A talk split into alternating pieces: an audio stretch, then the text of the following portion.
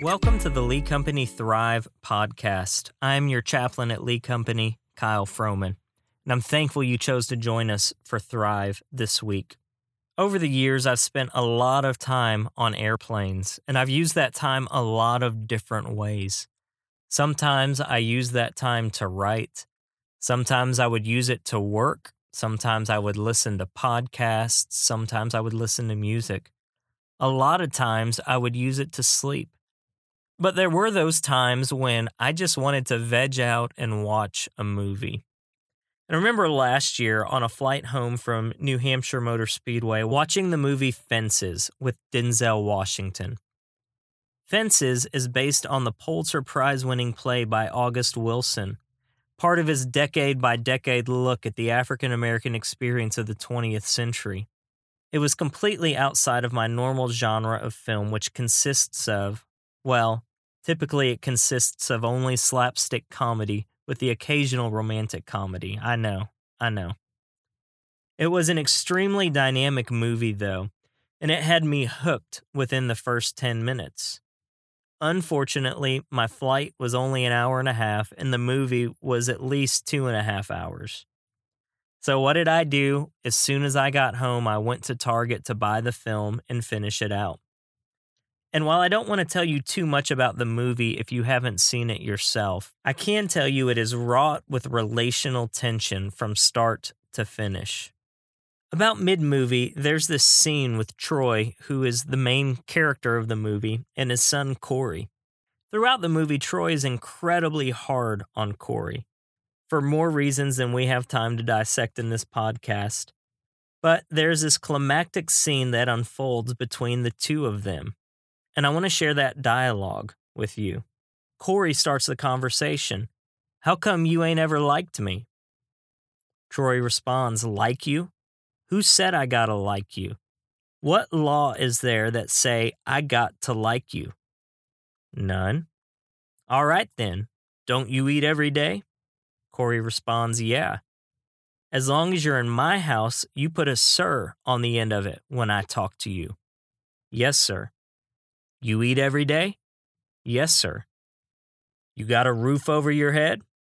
"Yes, sir." "Got clothes on your back?" "Yes, sir." Troy asked, "Why do you think that is?" "'Cause of you." "I know it's 'cause of me, but why do you think that that is?" Corey responded, "'Cause you like me."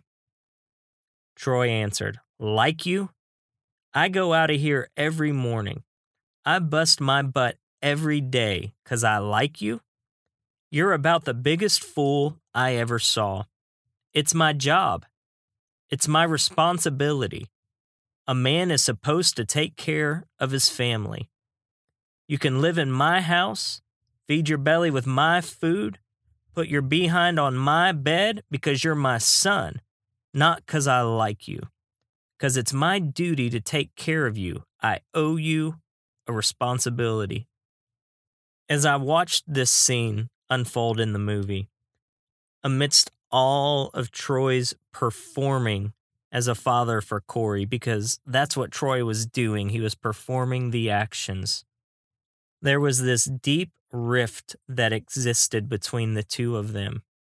This unexplainable hurt and pain. Because at the end of the day, Corey did not know that his dad loved him. Really, in that moment, in that conversational exchange, all of those provisions could have gone away if his dad would have just told Corey that he liked him. That was all Corey wanted. Corey didn't want the bed to sleep in. Corey didn't want his belly full of food. Corey didn't want the house to live in in that moment. Corey wanted his dad to like him. I got to thinking about our relationship with God. Catch that word I just said, relationship. I oftentimes think we find ourselves wrapped up in performing for God. We try and put on our best performance for Him. We go to church on Sundays. We tip the waitress well and write "God bless" next to it. We say our prayers in the morning and in the evening. We say all the nice platitudes. We've got our checklist of performances to make sure we didn't step out of the line. Didn't cheat on my wife, check. I didn't cheat on my taxes, check. I didn't lie, check. I didn't steal today, check. I didn't covet my neighbor's X, Y, or Z, check, check, check. And sometimes we get it really right, but sometimes we get it really, really wrong. See, our right actions help us feel in right standing with God. And the mistakes we make, well, they leave us feeling even more distant than before. And I have this picture of God standing across from us, amidst our performance, amidst our responding to Him. Well, God, didn't I give you my tithe this week? God, didn't I go to church this week? God, didn't I pray this week? Didn't I do this this week? I have this picture of God standing there asking, do you love me? And then we keep talking, didn't I do this? Didn't I do this? Didn't I do this? But what we can never come to say is that it is because we love Him. Rather, it's because we feel we're obligated to perform for Him. It's in the middle of these performance thoughts that my heart is quickened to this. But God, who is rich in mercy because of His great love that He had for us, made us alive with the Messiah, even though we were dead in trespasses. You are saved by grace. Together with Christ Jesus, He also raised up us and seated us in the heavens, so that in the coming ages He might display the immeasurable riches of grace through His kindness to us in Christ Jesus. For you are saved by grace through faith, and that is not of yourselves. It is God's gift, not from works, so that no one can boast. For we are His creation, created in Christ Jesus for good works, which God prepared ahead of time, so that we should walk in them. The entire story since Genesis has been about God restoring relationship with man. Relationship. It's not about performance. It's not about what we can say and what we can do. I feel like there's all of these times in the middle of being a good Christian that we forget to be a relational Christian, that we check off the list of obligations, and that we stand squared off with God.